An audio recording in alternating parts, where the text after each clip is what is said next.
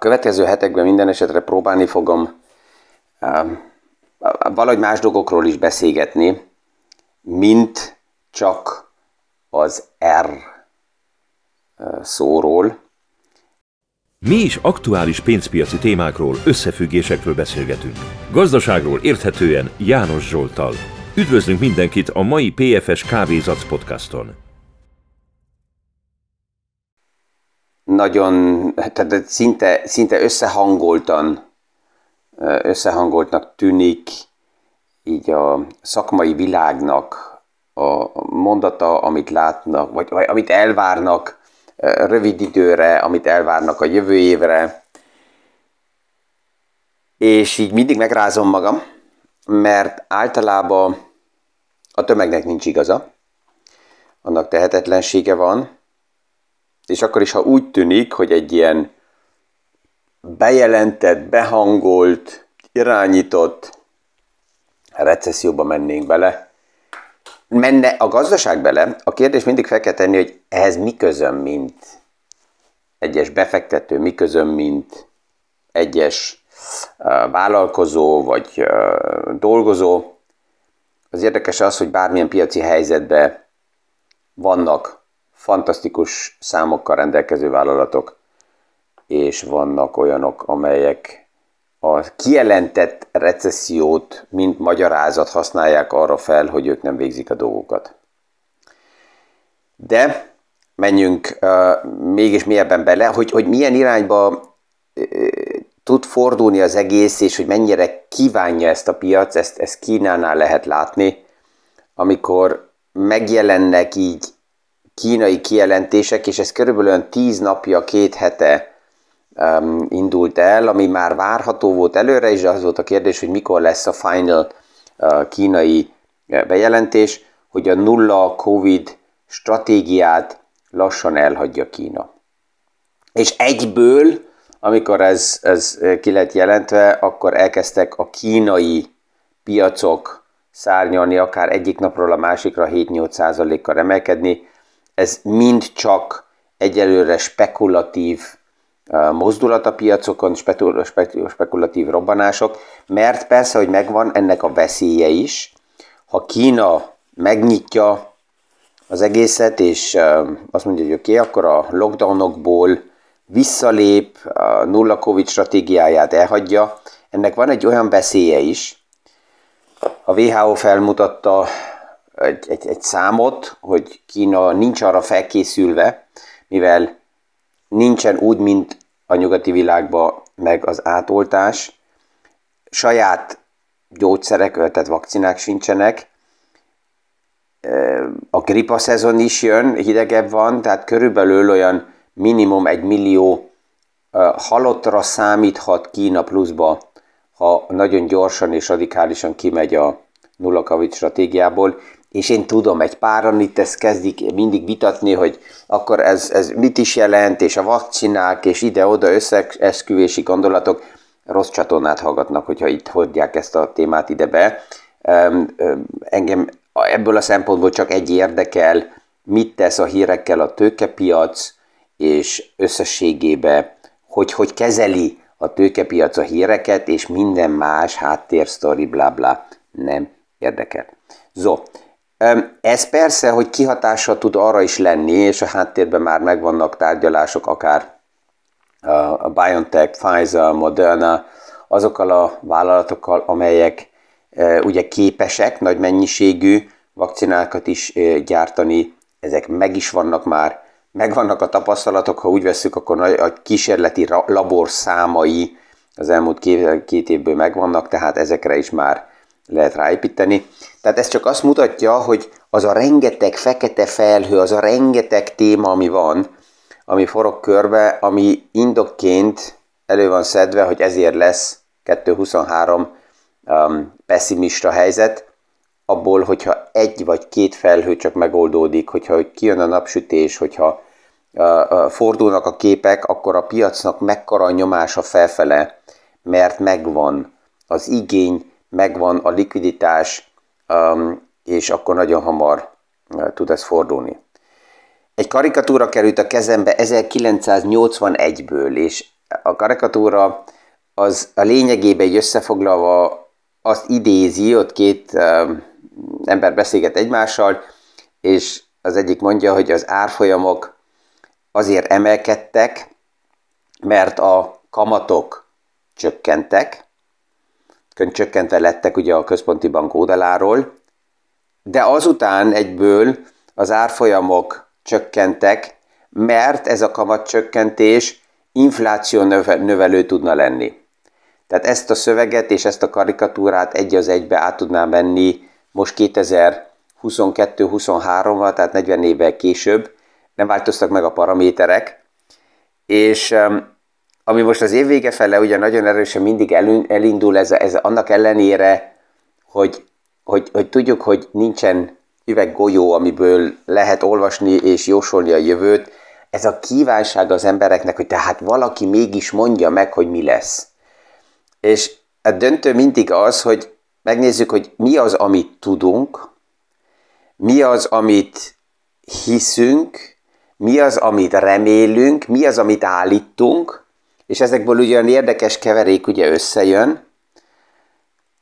Az első, hogy alapjában, amit még nem tudunk, és ez döntő, hogy a vállalatoknak a nyereségei, ami a tőkepiacot érinti, hova fog tovább um, fejlődni, alakulni. Ez az első. A második, ha tudjuk, hogy milyenek lesznek a nyereségek, tehát az egész külvilágnak, kamatváltoztatásnak mi, a, mi a, az eredménye, hogy akkor, ha tudjuk a nyereségeket, akkor ezt az aktuális árfolyamoknál milyen arányba tesszük be, tehát hányszorosa az aktuális árfolyam a nyereségeknek. Ha a nyereségek csökkennek, akkor az árfolyamok és megmaradnak azon a szinten, ahol most vannak, akkor ez túl drága tud lenni, tehát a nyereség árfolyam arány, hogyha túl magas, akkor ez általában vissza kell korrigáljon. Ha megnézzük ezt nagyon hosszú időre, akkor így átlagban valahol 14-15-nél vannak ezek az arányok, az átlagos piacban, vagy persze, hogy van olyan iparág, amelyikben jóval több, vagy jóval kevesebb, de az átlag, és hogyha mostanit megnézzük, akkor olyan körülbelül 18-nál lennénk, tehát már a most bejelentett nyereségek miatt az árfolyamok túl magasak, és e- ebbe kapaszkodnak az elemzők, hogy azt mondják, hogy oké, okay, ezért ez kell csökkenjen az árfolyamok. Amit tudunk, az 14-e, hogy akkor lesz a következő gyűlése az amerikai központi banknak, és akkor ott mindenki fogja megint nézni, hogy J. Paul hogy szuszok, hogy mosolyog, milyen eh, színű a, a, a, a, a bőre, hogy sápadta vagy nem, és ebből akkor interpretálni fogják, hogy az, amit mond, az mennyire lehet komolyan venni. Az első, amit megint csak még nem tudunk, de már a piac sejti, 75%-ban az az elvárás, hogy 0,5%-kal emeli a kamatot. A második, amit már kimondott, és ez lesz a, a, a kérdés, hogy ezt mennyire erősíti meg, hogy azt mondta, hogy a kamatot nem fogja a Fed olyan magas szintre emelni, amit esetleg a piac elvárna, de ellentétben azzal, amit a piac elvár, nem fogja azután csökkenteni normális ciklikus ökonomiai hullámokban a központi bankok, amikor a kamatot emelték olyan szintekre, hogy elérték a csúcsot, és már a gazdaságnak túl sok kezd lenni az a kamatemelés, akkor elkezdik csökkenteni. Na most ez a forgatókönyv az, amit teljesen tisztán kimond J. Powell, hogy ez nem fog megtörténni. Tehát ha kamatcsúcsot elérte a Fed, akkor azon a szinten fogja tovább tartani. Persze, hogyha megnézzük, hogy egy évvel ezelőtt mit mondott J. Powell, az infláció ellen nem kell a Fednek lépni, mert ez transitory, átmeneti. Egy évvel ezelőtt. Szó. Tehát ezért mindig érdemes ezt, ezt, ezt is mérlegbe tartani, hogy ami ma szent, az hónap tud változni. A következő, amit tudunk, az Jövő héten 12-én az Európai Központi Bank lesz színpadon, és ott is kamatemelés van elvárva. 13-án a jövő héten lesznek megint az infláció számok. Ha ezek az infláció számok, amik jönnek, újra alacsonyabbak lesznek, tehát az mutat, azt mutatkozik tovább, hogy a diszinfláció lassan szivárog be a gazdasági körforgásba, akkor van meg a valószínűsége annak, ami ugye normális esetben a statisztikákból, ez az úgynevezett Santa Claus Rally, ez úgy átlagban 15-e után szokott elindulni, hogy esetleg az elindul. Tehát szezonálisan meg lenne a tény, a hangulat nagyon gyenge a piacban, ami miatt a piacon emelkednének. Azért egyet hozzá kell mondani, hogyha gyengébb lesznek az infláció számok, és a gazdasági paraméterek azt mutatják, hogy valójában az infláció hülle, és ezekre, hogyha a piac nem fog pozitívan reagálni, akkor lehet, hogy feketébbek a fekete felhők, mint amit egyelőre gondolunk, mert akkor az a, az a narratíva változás erősebb, hogy a piac már nem foglalkozik az inflációval, a tőkepiac, hanem csak azzal a kérdéssel, hogy hogy alakul a gazdaságnak az állapota, milyenek lesznek a vállalatoknak az eredményei. És itt a kérdés ugye újra és újra az, hogy mennyi, mennyi hány százaléka a recessziónak bebeszélt recesszió, és mekkora része a recessziónak valóság. Az egyik CEO, a United Airlines-nak a CEO-ja azt mondta a negyedéves számokkal kapcsolatban, hogy ha nem létezne CNBC, akkor ő nem is tudná, hogy esetleg recesszió van, vagy recesszió lesz, mert az ők számaik nem ezt mutatják. És, és ez, ez az, a, az a nehéz helyzet, ami előtt ugye a piac áll, hogy a számok ellentmondanak egymásnak, és nem annyira fehér-fekete tiszta az, hogy milyen irányba fejlődik, rövid időre legalábbis piac. A hosszú távú befektető ezekkel a rövid ingadozásokkal normális esetben nem foglalkozik. Figyeli, meghallgatja, érzi, hogy oké, okay, ezek, ezek vannak, a kilengések, hogy most a piac szezonálisan Santa Claus Rally lesz-e vagy nem, ez egy hosszú távú befektetés, befektetőnek ez egy nonsens kérdés. Tehát mindig, amikor valaki felteszi nekem a kérdést, hogy akkor most lesz-e a következő hetekben, hónapokban piaci lendület felfele, az mindig csak a kérdésem, hogy te spekuláns vagy? Ez miért? Hát azért, mert ilyen rövid hullámokkal foglalkozol. Tehát, hogyha nyugodt, higgadt, közép-hosszú távon azt a pénzemet, amit nem, nem élem fel, befektetem, akkor teljesen lényegtelen alapjába, hogy most van 2022-ben karácsonyi rali, vagy nincs. De az előbb mondtam ugye, hogy mi az, amit tudunk, tehát a tények azok megvannak, hogy a jövő héten milyen fix időpontok lesznek. Mi az, amit, amit, amit hiszünk, és pillanatilag azt hisszük, hogy 2023-ban nem lesz boom. Tehát piaci nagyon erős fejlődés. És miért nem? Hát azért, mert ott vannak a fekete felhők. Igen, de hogyha azok megoldódnak valamilyen óráról, akkor még akár ez fordulhat is. Mi az, amit feltételezünk? Amit feltételezünk az, hogy az infláció csökkenni fog. Amit feltételezünk az, hogy a kamat csúcs az körülbelül 5%-nál lesz a dollárba. Amit feltételezünk az, hogy azután a kamatok nem, elke, nem emelkednek tovább. Um, tehát ebből már látjuk, hogy, hogy mennyi paraméter van, amit, amit szét lehet cizellálni, és a múltból egyet tudunk, a medvepiacoknak általában akkor van vége, amikor a vállalatoknak a nyereségei nem elkezdtek csökkenni, nem, hanem a nyereségek a mélypontot elérték. És általában a múltban akkor volt vége a medvepiacnak, amikor a kamatok elkezdtek csökkenni. Na most J. kijelentette, hogy ő kamat csökkentésre egyelőre nem gondol.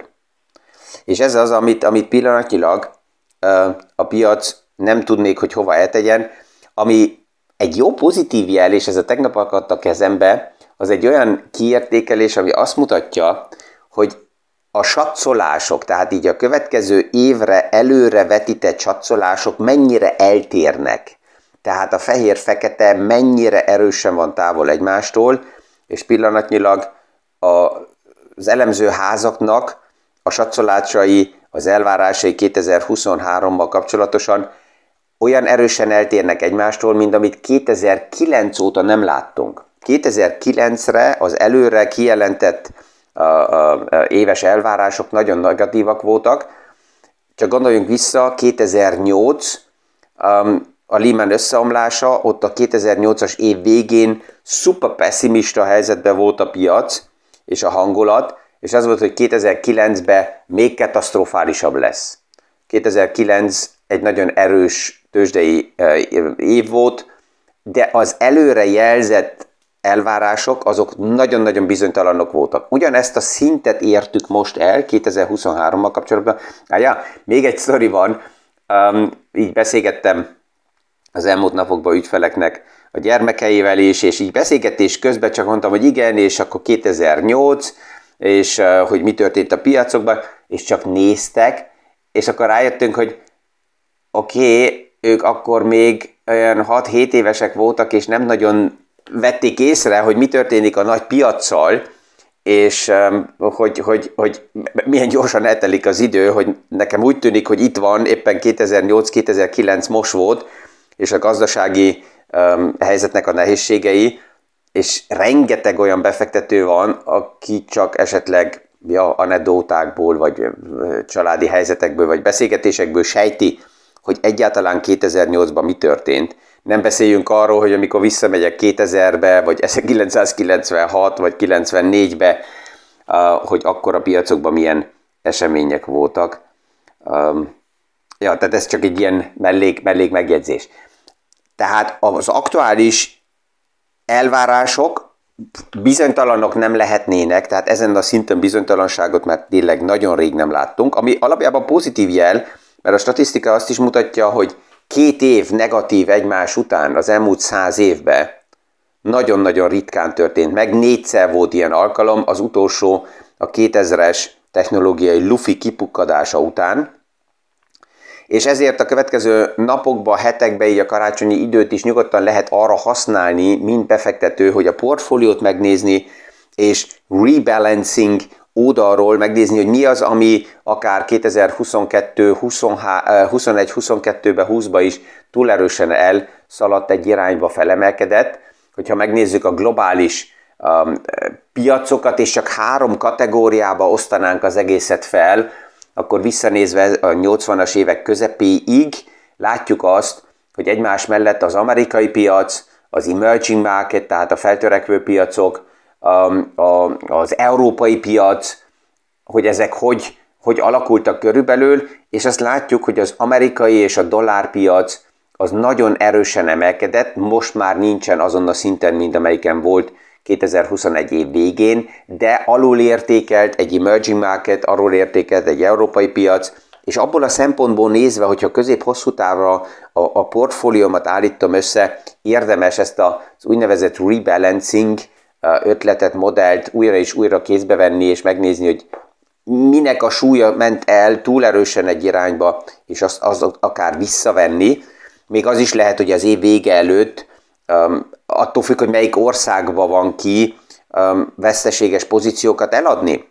Annak ellenére, hogy esetleg nem is gondolok arra, hogy most a veszteségemet realizáljam, de lehet, hogy adó oldaláról érdekes veszteséges pozíciókat eladni. Ebből a szempontból még nyomás is fog jönni a piacokba még az év vége előtt, mert több olyan piac van, többek között egy amerikai piac is, Európában egy pár országban, ahol az éves nyereségemet kompenzálni tudom év alatti veszteségekkel, és ahhoz, hogy veszteséget tudjak felhasználni adó oldaláról, ahhoz kell realizáljam, még akkor is, hogyha ma eladom a pozíciót, és hónap megveszem, persze, hogy meg kell nézni, hogy itt milyen költségeket okoz ez a tranzakció, de akár ez is még egy ok lehet, hogy megvan egy lépés egy portfólión belül.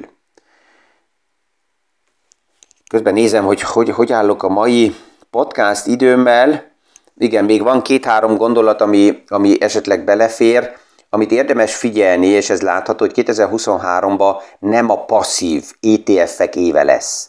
Tehát az, hogy egy bizonyos iparágat vakon megvenni és semmit nem csinálni, ez, ez nem nagy valószínű, hanem inkább a nagyon aktívan kezelt vagyonkezelések, a stock picking, tehát megnézni és mazsolázni, hogy milyenek a számok, ez sokkal fontosabb lesz. És um, ami még lényeges lesz, az főleg ugye az illikvid pozícióknál a rejtek, tehát a nagy ingatlan alapok, azok, amelyek Amerikába az elmúlt napokban nem jó jeleket adtak, egy Blackstone, egy LS Green, amelyek uh, felfüggesztették a kifizetéseket, vagy limitálták azt, hogy mennyit fizetnek ki. LS Green csökkentette az osztalék kifizetést azért, mert kell a likviditás a portfólióba, és ezek nem ilyen kis no-name bódék, hanem Blackstone-nál is az ingatlan kezelő része az 79 milliárd dollár nagyságrendű, tehát ebbe, ebbe azért van téma. Ezt, ezt érdemes figyelni, hogy ez hogy alakul, és hogy nem vesz a piac ma bármit meg, azt azon is látjuk, hogy egy pár évvel ezelőtt, ugye 2000-ben voltak ezek a to the moon, a, a, a szemét részvények, vagy az ócska részvényeknek a felhajtása túl magas árfolyamokra. AMC, GameStop, ezek voltak így a nevek, és annak idején, hogyha egy podcastban vagy valahol megszólaltam, és azt mondta valaki, hogy ne, ezek, ezek, ezek tényleg semmit érő részvények, amik csak fel vannak spekulációval hajtva, akkor jött a shitstorm, ugye a visszajelzés nagyon hamar. Na, ha megnézzük ma, egy AMC árfolyama 51 dollárról valahol 5 dollár szintjére visszaesett egy GameStop 230-ról eh, körülbelül 20 eh, nagyságrendre. Tehát amit össze lehet foglalni, és ez lehetett, ez látható volt a múltban is, látható most is, a jövőben is így lesz, ami mozog mindegy kacsa, úszik mindegy kacsa, az lehet, hogy érdemes, hogy elfogadjam, hogy az egy kacsa, kész, nem lesz hattyú, még akkor is, hogyha fehérre festem, um, és ez, ez, ez, ez mutatja azt, hogy a marketing sok oldalról jó, de a nap végén a tények azok, amik döntenek. Ezzel elindulunk egy következő hétbe, kívánok mindenkinek fantasztikus napot, sikeres tárgyalásokat, és a viszonhallásra a következő PFS Kávézatsz podcastig. Thank you.